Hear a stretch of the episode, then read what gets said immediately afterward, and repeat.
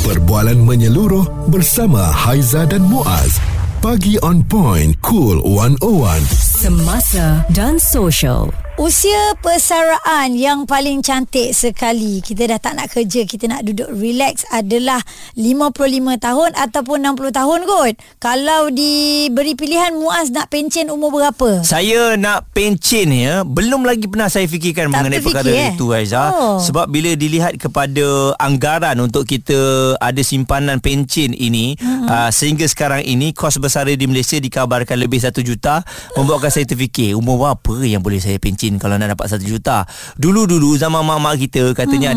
ada 200 ribu 300 ribu duit uh, Apa dalam KWSP Dah cukup. Dah ngam dah hmm. Dah cukup dah Tapi bila kita buat perkiraan Mungkin kalau umurnya panjang Selepas pencen ada lagi dalam 20 tahun untuk hidup hmm. Dikalkulatkan untuk 200 ribu tu Setiap bulan Tak cukup Aiza Oh, eh pening lah eh. Okey, ini sebenarnya telah pun dianalisis oleh syarikat pengurusan insurans pencen dan aset Aegon ya. Katanya data kos sara hidup daripada laman Nombio mengira kos persaraan di negara berbeza. Negara paling mahal untuk bersara adalah negara di sebelah tambak ya, Singapura di mana seseorang memerlukan 4.19 juta ringgit ha, untuk hidup selesa. Beberapa negara paling mahal untuk bersara termasuklah Switzerland, Amerika Syarikat, Luxembourg, Denmark, Emirat Arab Bersatu dan juga Kanada. Sementara itu kat Malaysia 1 juta ringgit dah relax kalau bersara ada sejuta. Okey sejuta tu maksudnya Bersara selesa eh Selesa. Okey jadi saya pilih bersara tak selesa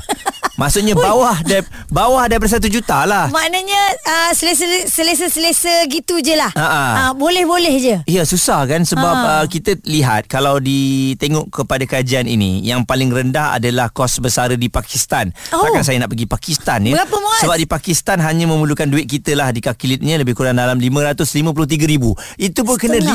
553,000 Aiza. Oh, tapi ada je sebut juta belakang setengah juta. Iyalah setengah juta kan Ha-ha. Persoalannya sekarang ini Bagaimana untuk kita um, Nak menyimpan Ataupun nak ada satu juta Untuk hidup uh, Dalam bersara selesa ni kan Tapi kan uh, bila saya tengok-tengok jugalah um, pandangan daripada orang ramai eh, berkenaan dengan isu bersara sejuta ni, uh, dia marah agak kata janganlah takut-takutkan orang tua. Orang nak orang tua nak bersara dah kena ada sejuta dah dia orang pening dah. Hmm. Ah betul juga tu eh.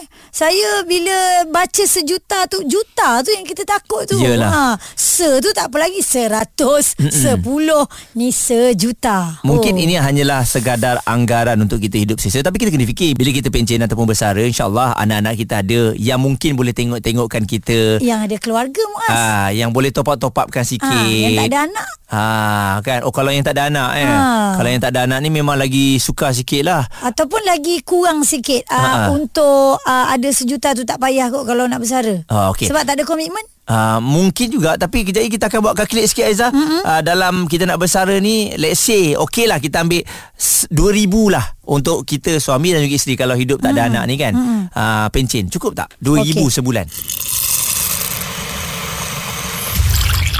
Responsif menyeluruh tentang isu semasa dan sosial. Pagi on point bersama Haiza dan Muaz. Di Cool 101. Tahun ini mungkin ada yang bersara jadi selamat bersara, selamat beristirahat, hmm. uh, selamat menjalani satu kehidupan yang baru, katanya yang lebih lebih happy kan, uh, lebih tenang. Tapi itu apa yang kita gambarkan dan bila kita dengar uh, satu kajian yang telah pun dibuat, hmm. kalau nak bersara di Malaysia, kalau nak bersara di Malaysia ini dikatakan kita kena ada satu juta, itu yang kadang-kadang uh, lagi setahun nak bersara tak jadi tu. Tak Boleh tak saya sambung lagi bekerja? tak sampai sejuta ni macam mana nak menjalani kehidupan yang seterusnya? Aduh, umur masa tu dah 60 tau. Ha. Bukan 55. Uh, bila Muaz cakap uh, bersara dengan tenang, enjoy, happy tu saya senyum tadi. Tapi bila Muaz sebut kena ada sejuta baru bersara selesa, terus tak jadi nak senyum. Muka dia masam sikit dia. Jadi Profesor Madya Dr. Ahmad Razman Abdul Latif penganalisis ekonomi Putra Business School UPM bersama dengan kami Prof. Um, dikatakan sejuta dalam akaun kita baru kita boleh bersara dengan tenang doktor. Apa pandangan doktor silakan. Ya, harap semua bertenang. uh, sebenarnya uh, pihak uh, KSP sendiri pun pernah buat uh, kajian dan sebenarnya yang mereka uh, uh, letak jumlah yang selesa lah untuk uh, bersara tu lebih kurang 240 ribu ataupun suku juta lah sebab Hmm. dia punya anggaran kita uh, bersara umur 55 tetapi jangka hayat penduduk Malaysia ni lebih kurang 75 ada 20 tahun eh kita akan hidup uh, secara purata selepas bersara jadi Hmm. kalau 20 tahun tu um, KBSP letak uh, perbelanjaan sebulan 2000 jadi 2000 darab dengan 20 tahun bersama dengan 240,000 Mm-mm. tapi bila kita lihat eh 2000 sebulan tu cukup ke tidak dan dia bergantunglah sama ada masa tu kita masih lagi ada komitmen kewangan ataupun tidak. Maknanya masih berhutang dengan bank ke ataupun juga di mana kita duduk iaitu di bandar ke ataupun luar bandar. Ha, kalau nak lebih selesa mungkin setengah juta. Maknanya- ada pendapatan 4000 uh, sebulan kalau duduk di bandar. Tapi Mm-mm. dari jihad kalau di luar bandar 2000 tu pun dah memadai. Maknanya lebih kurang 240,000 lah. Hmm. jadi kalau yang 1 juta tu mungkin yang apa, Betul-betul selesa lah. Ah betul-betul selesa tapi uh, majoriti pencarung kreatif tidak akan dapat uh, simpanan uh, 1 juta tu kalau hmm. tengok statistik sekarang. Ah, Jadi ni yang Ah. bukan T20 lah ni yang T T1 ke T5 macam lah. Oh, okey. Doktor, uh, jadikan kenyataan begini kan doktor, tak ke menakutkan orang-orang tua yang memang dah sekarang ni dah ready nak pencen tapi bila cakap sejuta dia orang terus tarik nafas lah. Hai. Ya betul hmm. sebab dia satu line dia cakap gitu kan. Dia tak cerita apa Hmm. uh, kon- kondisi ataupun syarat-syarat yang satu juta tu kenapa kan. Ya. Jadi kalau kita komitmen dah tak ada apa apa bayaran rumah apa pinjaman rumah dah selesai semua dah selesai lepas tu kita pun apa uh, uh, duduk mungkin berdua je dengan isteri, isteri uh, laki isteri jadi mungkin perbelanjaan kita bulanan tu tak adalah sampai Tak tinggi. kalau satu juta ah kalau satu juta tu maknanya lebih kurang apa 800 8000 8000 Sebulan. tu Ha, banyak tu. 8,000 sebulan tu macam uh, kita sekarang ni nak menguruskan rumah ya. Dan uh, doktor bagaimana pula dari segi uh, isi rumah? Adakah 2,000 yang dikabarkan itu adalah untuk individu saja, bukan isi rumah? Ya betul sebenarnya untuk, untuk individu. Jadi kalau masa kita bersara, kalau kita masih lagi ada tanggungan, ada anak yang masih lagi belajar dan juga kita mungkin eh, kalau kita tengok sekarang jumlah kereta lagi banyak daripada jumlah penduduk Malaysia. Hmm. Mungkin masa tu kita masih lagi tengah bayar pinjaman untuk dua tiga kereta kat rumah kita. Ah jadi itu yang akan menyebabkan uh, kita memerlukan lebih banyak lagi lah apa uh, wang bulanan untuk uh, menangani kos sara hidup kita tu. Hmm. Okey Prof, untuk melegakan keadaan semasa ni lah. Semua orang bila dengar sejuta tu dia takut sikit kan. Agak-agaknya paling-paling selesa lah yang boleh dicapai oleh kami semua yang mendengar mungkin tahap-tahap B40 ni berapa Prof? Secantik-cantiknya. Uh, maknanya uh, apa macam Haiza T20 kan. Jadi kalau Allah, mana ada? Ha. yang penting sekarang adalah untuk kita semua membuat perancangan keuangan dan bermula daripada sekarang. Apa maksud perancangan keuangan ini? Pertama, kita kena tengok setiap bulan apa yang kita belanjakan, berapa jumlah perbelanjaan kita bulanan dan juga berapa banyak uh, pendapatan. Dan kita tengok komitmen hutang kita uh, bayar bulan berapa, bila habis supaya kita tahu semasa kita akan bersara nanti uh, apakah komitmen kewangan yang masih lagi tinggal? Maknanya uh, mungkin kita bila merancang daripada sekarang kita akan tengok oh dalam masa 3 tahun hutang uh, kereta ni dah habis. Mm-hmm. dalam masa uh, dan kalau kita tengok kredit card ke mungkin kita kata okey kalau saya bayar uh, sekian-sekian jumlah setiap bulan mungkin dalam masa 5 tahun pun saya akan habis bayar semua. Jadi masa tu kita akan tahu uh, yang tinggal dalam masa persaraan nanti adalah uh, uh, mungkin belanja dapur sajalah dan dapur Hmm. utility Uh, dan juga mungkin kita nak letak sedikit untuk uh, berjalan ya untuk melancong. Uh, oleh itu perancangan itu penting daripada sekarang. Kadang-kadang dia akan jadi motivasi untuk kita uh, berterusan uh, melunaskan hutang berada, berterusan menyimpan dan juga mungkin akan memotivasi kita untuk mencari apa kata pendapatan ataupun pekerjaan yang menjanjikan gaji lebih tinggi. Perancangan kewangan tu harus bermula sekarang dan kita juga harus mm-hmm. disiplin lah apabila kita melaksanakan yeah. sesuatu strategi perancangan mm. kewangan itu. Okey. Jadi memang uh, rumah tak termasuk dalam aset kita doktor eh. Maksudnya bila dah pencen tu rumah tu kita jual lah lepas tu kita menyewa. Salah eh kalau macam tu. Yelah sebab bila jual rumah dapat dapat duit, Betul duit tu juga. kita buat bersara. Yang lain kita bayar sewa je. Ah itu memang apa hebat dah tu. Tindakan bijak tu eh. dah, dah nampak bayangan tu kan. Profesor Mahdi Dr. Ahmad Razman Abdul Latif Penganalisis Ekonomi Putra Business School mm-hmm. Ya panjang penerangan dia tu Betul. Saya rasa jelas kalau 2000 untuk individu, kalau ada suami isteri dalam isi rumah tu ada 4000. Ha-ha. 4000 kalau dah semua dah habis bayar Oh, untuk selesa. belanja bayar rumah dengan kita, pergi cuti-cuti sikit, saya rasa memang cukup lah. Okey dah tu Ha, memanglah. Ha-ha. Ha, sila-sila anak yang datang pinjam dengan kita. Suara serta informasi semasa dan sosial bersama Haiza dan Muaz. Pagi on point. Cool 101. Mampu tak kita nak kumpul 1 juta untuk nak bersara ini kerana ini saranan dan juga hasil kajian yang telah pun uh, dibuatlah yang mana uh, mereka telah menyenaraikan kos yang diperlukan untuk bersara di beberapa buah negara. Ya. Uh, kalau di Singapura lebih mahal berbanding dengan kita. Ini Mm-mm. dilakukan oleh sebuah syarikat di Belanda. Okey, Malaysia kena ada sejuta bol- baru boleh bersala bersala pula. Malaysia kena ada satu juta baru boleh bersara dengan selesa. Hmm. Paling murah mana? Pakistan ya? Yap. Ah, takkan Aizah Muaz pun nak pergi ke sana Eh, kan? tak adalah sebab orang Pakistan pun datang sini. Okey, kita kalau tak bersara kita jangan cerita banyak. Lebih baik kita bercakap dengan orang yang dah bersara. Betul ke kena ada sejuta bau selesa? Ibu Ita, silakan sebagai pesara guru ni. pada saya lah kan uh, sebenarnya cukup tak cukup satu juta tu sebenarnya is very very subjektif lah hmm. dia bergantung kepada uh, corak kehidupan kita macam mana lah kita jangan uh, pada saya yang saya nampak jelas sangat macam ni je. Kita jangan ikut macam tu ikut-ikut. Ah, nampak bila orang lain bersara orang pergi sana pergi sini kita pun nak buat macam tu. Hmm. kita tanya diri kita dulu apa keperluan yang kita nak dalam bila kita dah bersara? Hmm. apa yang kita nak dapatkan dulu? Ah, kalau tanya pendapat saya, pada saya nak dapatkan satu juta tu dengan gaji yang kita orang macam kita orang guru ni dah, memang akan satu benda yang mimpi ngeri nak Mustahil. dapatkan. Ya, Ha, ha. betul. Betul. Ha. Sebab kita komitmen banyak. Ah, especially tengah kalau ada anak-anak yang masih belajar apa semua kan. Hmm. Uh, tapi pada saya kalau kita boleh uh, bentuk kehidupan kita tu ikut macam mana keadaan poket kita lepas bersara. Yang sepatutnya eh. Ha. ha. Ya, yang sepatutnya. Apa yang saya boleh nasihatkan ialah yang utamanya lepas kita dah pastikan masa kita bersara tu kita masih sihat, kita masih boleh ada me time dengan anak-anak. Sebab tu saya bila na- dinasihatkan sebenarnya saya ni dinasihatkan untuk bersara oleh doktor sebab Oh. saya ada masalah uh, ligament tear ligament tear dekat hmm. kaki saya lah. So okey. saya nak bergerak tu agak payah masa masa tu lah ketika itu. Mm-mm. So doktor nasihatkan saya you jangan tunggu 60. Nanti kalau you tunggu 60, hari ni you bersara, besok you bedridden. Doktor tu cakap Oh, macam tu dengan saya. okey. Ha, So saya kata, eh, apalah doktor cakap. Tapi bila saya fikir-fikir balik, eh, yelah dia bercakap ikut teori dia. Mm-mm. Tapi saya bila saya ikut juga apa yang disarankan, Alhamdulillah saya bersyukur sangat-sangat sebab at least dalam umur 55 ni, lepas saya bersara, saya masih sihat. Mm-mm. Alhamdulillah. And then slowly kaki saya pun improve a lot.